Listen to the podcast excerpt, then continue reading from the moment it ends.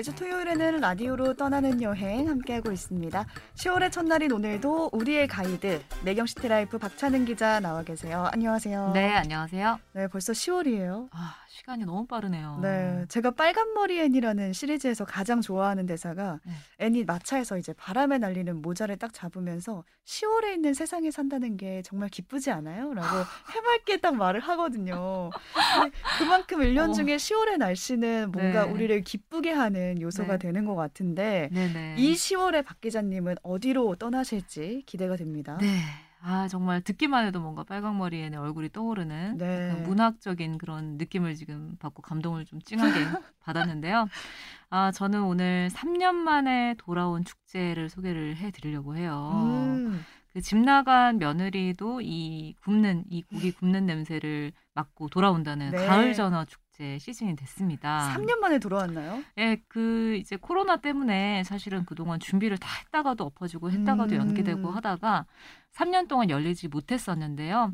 어, 전국적으로 지금 가을 전어 대하 축제가 아, 3년 만에 열리게 돼가지고 네. 오늘은 그 말씀을 좀 드리려고 하는데 어, 서해안 3대 별미라고 하잖아요. 소위 이제 전어, 음, 대하, 대하. 그리고 꽃게. 꽃게까지. 이렇게 삼총사가 서해안 3대 별미인데 어, 오늘은 그 중에 이제 전어랑 대하 중심으로 알아보려고 합니다. 네, 네. 코로나 때문에 못 열리던 전화 대하 축제가 열리는 건데 네. 이것 말고도 가을에 열리는 축제 소식들이 좀 많더라고요. 그렇습니다. 제가 정말 한 주일에만 해도 막 세 군데씩 막 다니고 막 이러느라 요즘 정신이 하나도 없는데 부러워요 여행 기자. 아 근데 가면은 저는 이제 놀지 못하고 일을 해야 하는 음. 상황이기 때문에 하지만 아 정말 쌍코피가 날지언정 열심히 취재를 해서 청취자분들께 알려드리기 위해서 아, 정보를 다 네. 취재를 하고 있는데요. 아, 지금 그 홍성 남당항에 가시면은 뭐 천수만으로 다들 너무 유명해서 알고 계시는 홍성 남당항, 아, 남당항에서 대하 축제가 음. 10월 30일까지 열립니다. 네. 아, 축제는 사실 8월부터 열리기는 시작했어요. 음. 8월부터 시작해서 10월 말까지 이제 열리는데, 어, 대하 축제다 보니까 뭐 맨손 고기 잡기, 맨손 대하 잡기, 그러니까 그 이제 뜰채 같은 것들로 대하를 이제 뜨는 체험을 해본다든지 쫙 풀어놓고 뭔가 대하를 이제 어, 아이들 체험할 수 있도록 음, 한번 잡아보고. 네, 맨손으로 잡아볼 수 있는 그런 체험도 진행을 하고요.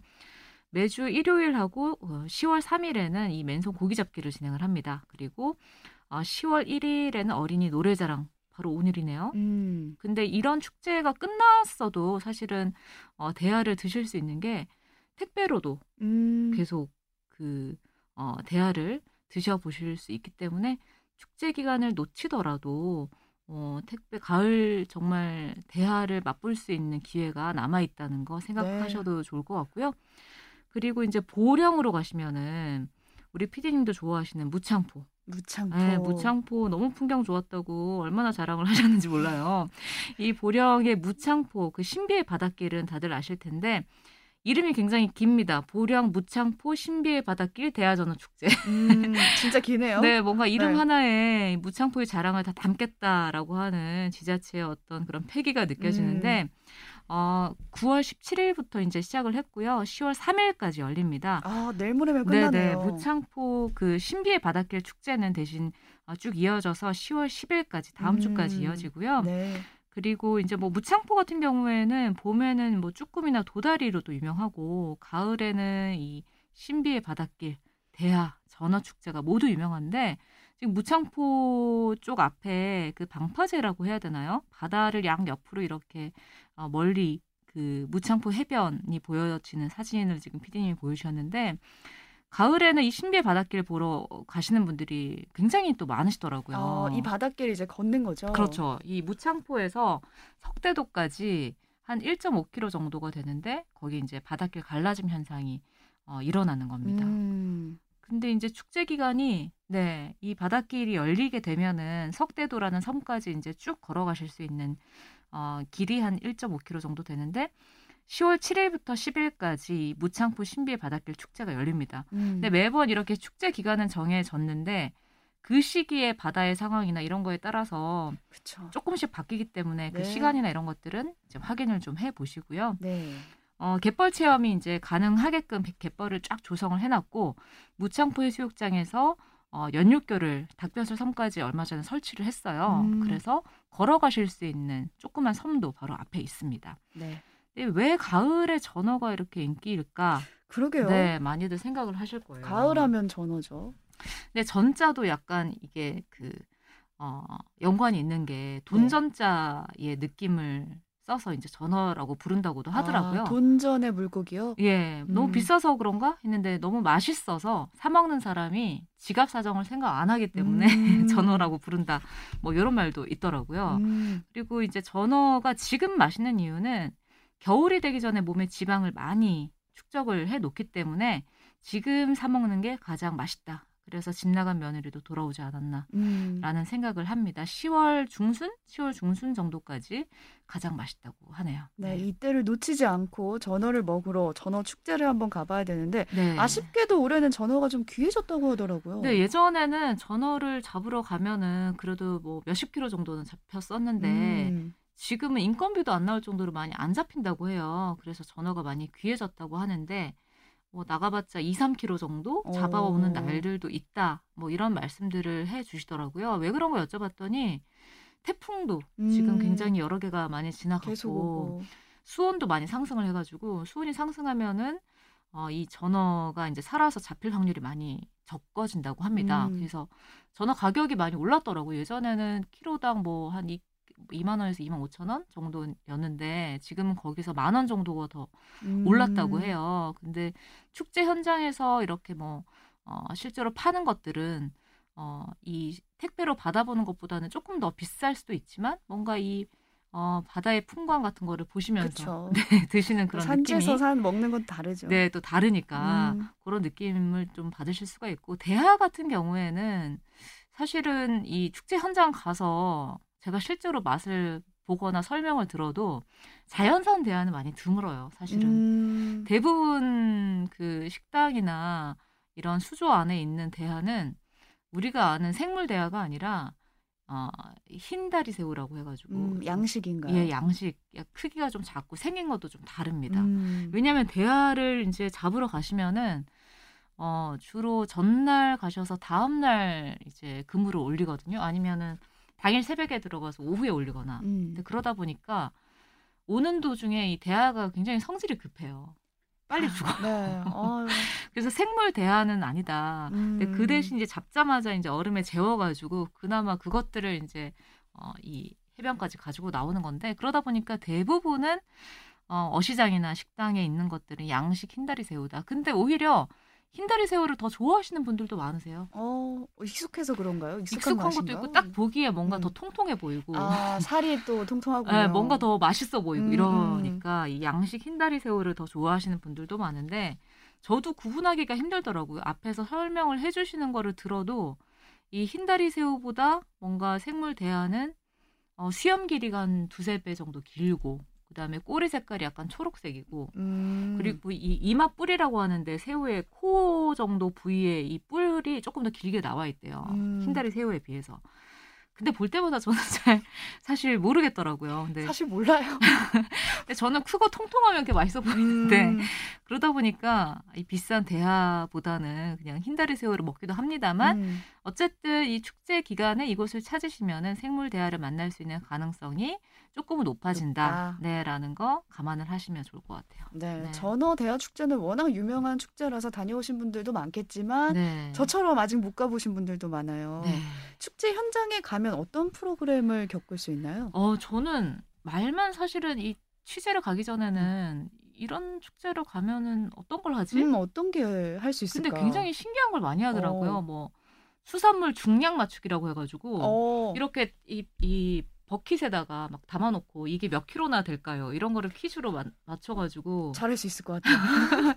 어, 거기서 땡! 뭐 이러고 나피디처럼 게임처럼 음. 진행하시는 분들도 있고, 뭐 업앤다운 식으로 그런 퀴즈를 진행을 하기도 하고요. 그리고, 어, 뭐 가요 대회, 뭐 이런 것들은 기본적으로 하고, 또 이런 그 시장, 전통 시장이 주변에 있다 보니까 품바 공연, 이런 것도 음. 같이 진행을 합니다. 그래서 뭐 요즘은 그 너튜브를 통해서 실시간으로 뭐 그런 먹방 쇼, 또 음. 쿠킹 쇼, 이 대하나 전어를 이용한 요리 같은 거를 너튜브 실시간으로 진행을 하기도 하고요. 어, 맨손 고기 잡기, 뭐 독살 고기 잡기 체험 이런 것들 다 같이 진행을 한다고 해요. 근데 일단은 보령 무창포 같은 경우에는 바닷길이 열리면서 이제 그 안에 갯벌에서 잡을 수 있는 뭐 바지락이나 꽃게, 뭐 해삼, 소라 이런 것들을 사실 물 안에 들어가지 않으면 못 잡는 것들이잖아요. 그쵸. 이런 해산물을 좀 손쉽게 잡을 수 있는 가족 체험 프로그램 음, 이런 것들이 좀 많이 있는 게 그거 하나만 보고 가도 좋겠네요.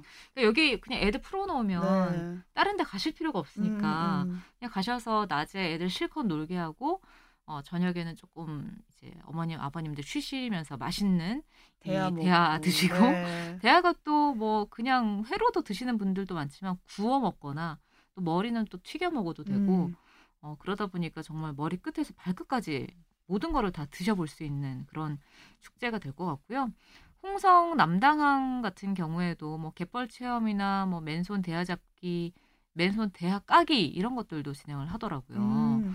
네, 뜰채로 잡거나 뭐 낚시형 선발 대회 이런 것도 같이 진행을 한다고 합니다. 네, 지금 전어와 대하 축제 쭉 소개해 주셨는데 간 김에 서해안 온 김에 네. 여기도 좀 가보면 좋겠다 싶은 곳도 있잖아요. 저는 어 제가 서해안에 많은 섬을 가봤지만 이 섬은 약간 정말 진정한 무인도 캠핑이 가능하다. 진정한 무인도 네, 캠핑. 정말 사람이 없는 데를 가고 음. 싶다 하시는 분들한테 추천하는 곳이 바로 이 홍성 남당항에서 배로 10분이면 들어가는 죽도라는 섬이 있어요. 음, 배로 10분이니까 멀미 같은 거 생각 안 하셔도 되고 그러게요. 가깝네요. 네, 그냥 뭐 뱃머리를 돌리면 바로 도착하는 느낌이긴 한데 들어가면 너무 섬 같은 풍경이 펼쳐지는 음. 육지와 굉장히 멀리 있는 것 같은 그런 느낌이 드시는 섬인데 죽 그러니까 대나무 죽자가 들어갔으니까 대, 대나무가 일단 굉장히 많은데 대나무가 막 되게 두껍고 크고 막 거대한 대나무가 아니라 되게 가늘고 얇은데 굉장히 오. 촘촘하게 빽빽하게 네 세워져 있는 그런 섬이에요. 그런 게 더 예쁘잖아요. 예뻐요. 대나무섬. 사진으로 찍으면은 음. SNS에 올릴 만한 사진들을 굉장히 많이 얻을 수 있는 그러니까 천수만 앞에 있는 유일한 섬이기 때문에 천수만의 보물섬이다 이렇게 부르기도 하고요. 죽도가 전국에 굉장히 많아요. 대나무 음. 죽자를 쓰는 죽도가 많은데 그 중에서도 이 홍성 죽도는 낙조가 또 굉장히 또 유명하고요. 아, 네, 대나무 둘레길이 굉장히 또 유명합니다. 그래서 이 제가 왜 무인도 섬이라고 말씀을 드렸었냐면 사람이 없지는 않은데 어, 들어가서 뭔가 이 왕따나무라는 나무 강구로 있어요. 왕따나무요? 그 올림픽 공원에도 그 나무 한 그루가 평안 위에 딱 한 그루 세워져 있잖아요. 음. 홍성 죽도도 이 해변을 바라보는 포인트에 나무 한 그루가 딱 세워져 음. 있는. 그래서 저는 그 밑에 늘 저 혼자 캠핑을 하는 어, 저 혼자만의 있으시군요.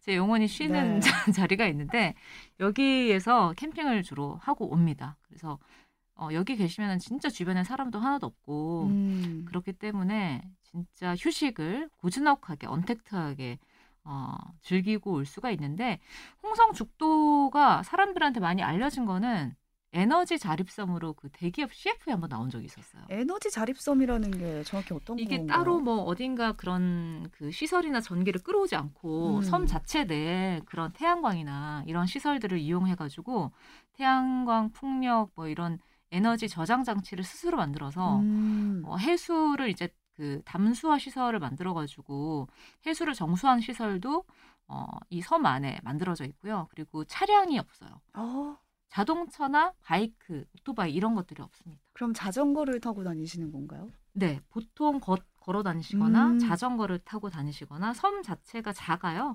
작아서 그냥 쭉 돌아보면은 걸어서 그냥 뭐 한 반나절? 음. 반나절 정도면 이 섬을 다 돌아볼 수 있기 때문에 차가 필요가 없습니다. 그러다 보니까 에너지 자립섬이다라고 해서 그 에너지 기업이었을 거예요. 아마 그 대기업 CF에 어, 탄소 배출이 없는 섬이다라고 음. 해가지고 광고에 예전에 나와서 어, 인기를 좀 끌었던 그 섬이 바로 이 홍성죽도 남당항에서 배 타고 들어가는 섬입니다. 네. 자동차와 오토바이가 없다고 하니까 우선 네. 상상도 안 되면서도 상상해 보자면 어, 교통 소음이 하나도 없고 맞아요, 맞아요. 고요하겠다라는 생각이 드네요. 우리가 늘 차나 음. 이런 소음에 늘 시달리다 보니까 너무 익숙해져 있잖아요. 네, 그. 그것만 없어져도 너무 조용한, 음. 굉장히 조용한.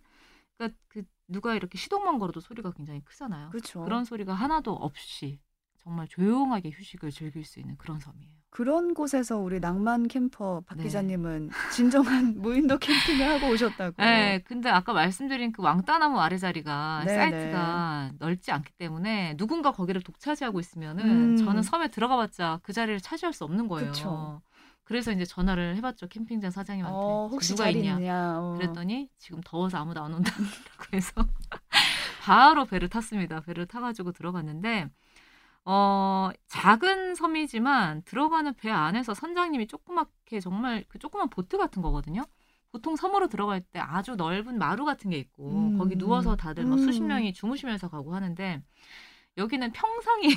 평상이 하나 있다고 생각하시면 돼요. 그 보트, 보트 안에. 안에. 어. 그냥 약간 고기 잡는 섬, 고기 잡는 배? 2018년에 아마 생긴 배일 텐데 선장님이 그 안에서 그래도 이 큰 크루즈 선장님처럼 안내 방송을 하세요. 음. 한 10명 남짓 되는 그 승객들을 상대로. 그래서 그런 약간 정겨운 안내. 방송에서부터 시작을 해 가지고 배 안에 내리면은 어, 섬이지만 약간 그런 격리단길에서 볼 것 같은 그런 바, 카페 이런 게 있어요. 어, 그 안에 들어가 네. 있어요, 성 안에. 통유리로 된 카페 이런 것들이 음. 있고 그리고 막 그 민박집 옆에 붙어 있는 문구가 막 어, 잘했고 잘하고 있고 앞으로도 잘할 거야. 뭐 이런 음. 메시지라든지 이런 것들이 전체적으로 이 섬이 막 약간 정겹게 다가오게 만드는 이유가 아닐까. 그리고 이제 섬마을 카페 같은 것도 있어서 직접 로스팅한 커피를 드실 수가 있고요. 아, 또 맛도 있겠네요. 네, 여름에는 이제 한참 냉콩국수, 뭐 빙수 이런 것도 음, 음. 어, 많이 제공을 했던 그런 장소들. 그러니까 어, 섬은 섬인데 배로 10분이면 갈 수 있는 섬이고 안에 충분한 편의시설이 있다라는 게 어, 이 섬이 가진 좀 특징일 것 같고요. 아까 말씀드린 그 대나무 숲 트레킹.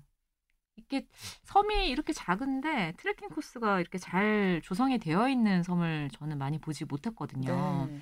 그래서 각 방향에 어 그러니까 사, 사면이 다 전망 쉼터가 다 있어요. 이 대나무 숲길을 쭉 걷다 보면은 어 그러니까 이 홍성에서 유명한 분들이 뭐 한용운 선생님도 있고 뭐 김자진 음. 장군도 있고 최영 장군도 있는데 이런 사람들을 테마로 한 뭐 그런 전망 쉼터 조형물 같은 것도 있고요.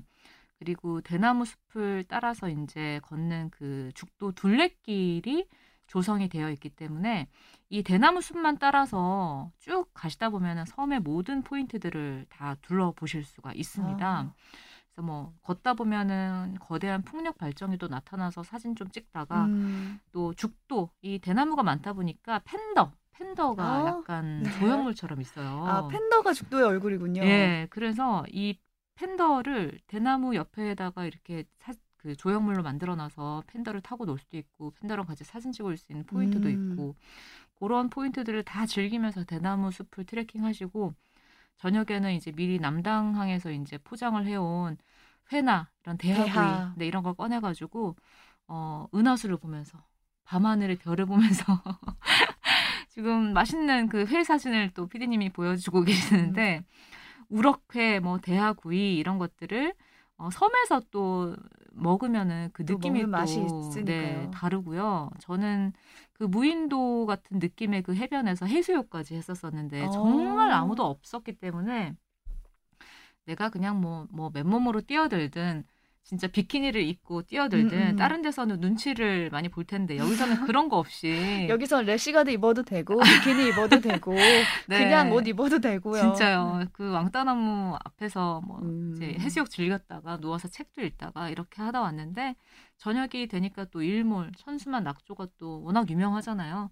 이 낙조를 보면서 음, 진짜 서해안의 매력은 이런 해산물과 낙조구나라는 음. 생각을 어, 전 확실히 하게 된 섬이 바로 이 홍성 죽도였습니다. 네. 무엇보다 좋은 거는 남당항. 홍성 네. 남당항에 대하 축제가 열리고 있잖아요. 맞아요. 그 축제를 갔다가 10분 네. 거리에 바로 죽도를 갈 수 있다는 그 장점이 있는 맞아요, 것 같고. 맞아요. 그 예전에는 남당항이 굉장히 그 차박 성지로 또 유명했거든요. 음. 근데 너무 약간 그 매너 비매너 캠퍼들이 막 화장실 물로 샤워하고 막 이러는 아. 바람에 쓰레기 막 버리고 네. 그래서 남당항에서는 지금 차박이 금지가 돼서 정말 축제만 딱 즐기고 음. 이 죽도로 들어오셔서 뭔가 사람이 없는 고즈넉한 느낌의 그런 여행을 또 해보실 수 있을 것 같아요. 네, 네. 캠핑 즐겨 하시는 분들은 죽도 캠핑도 기획해 보시면 좋을 것 같습니다.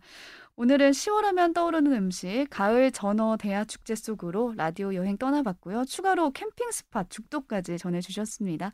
매경시티라이프 박찬은 기자와는 여기서 인사 나눌게요. 고맙습니다. 네, 감사합니다.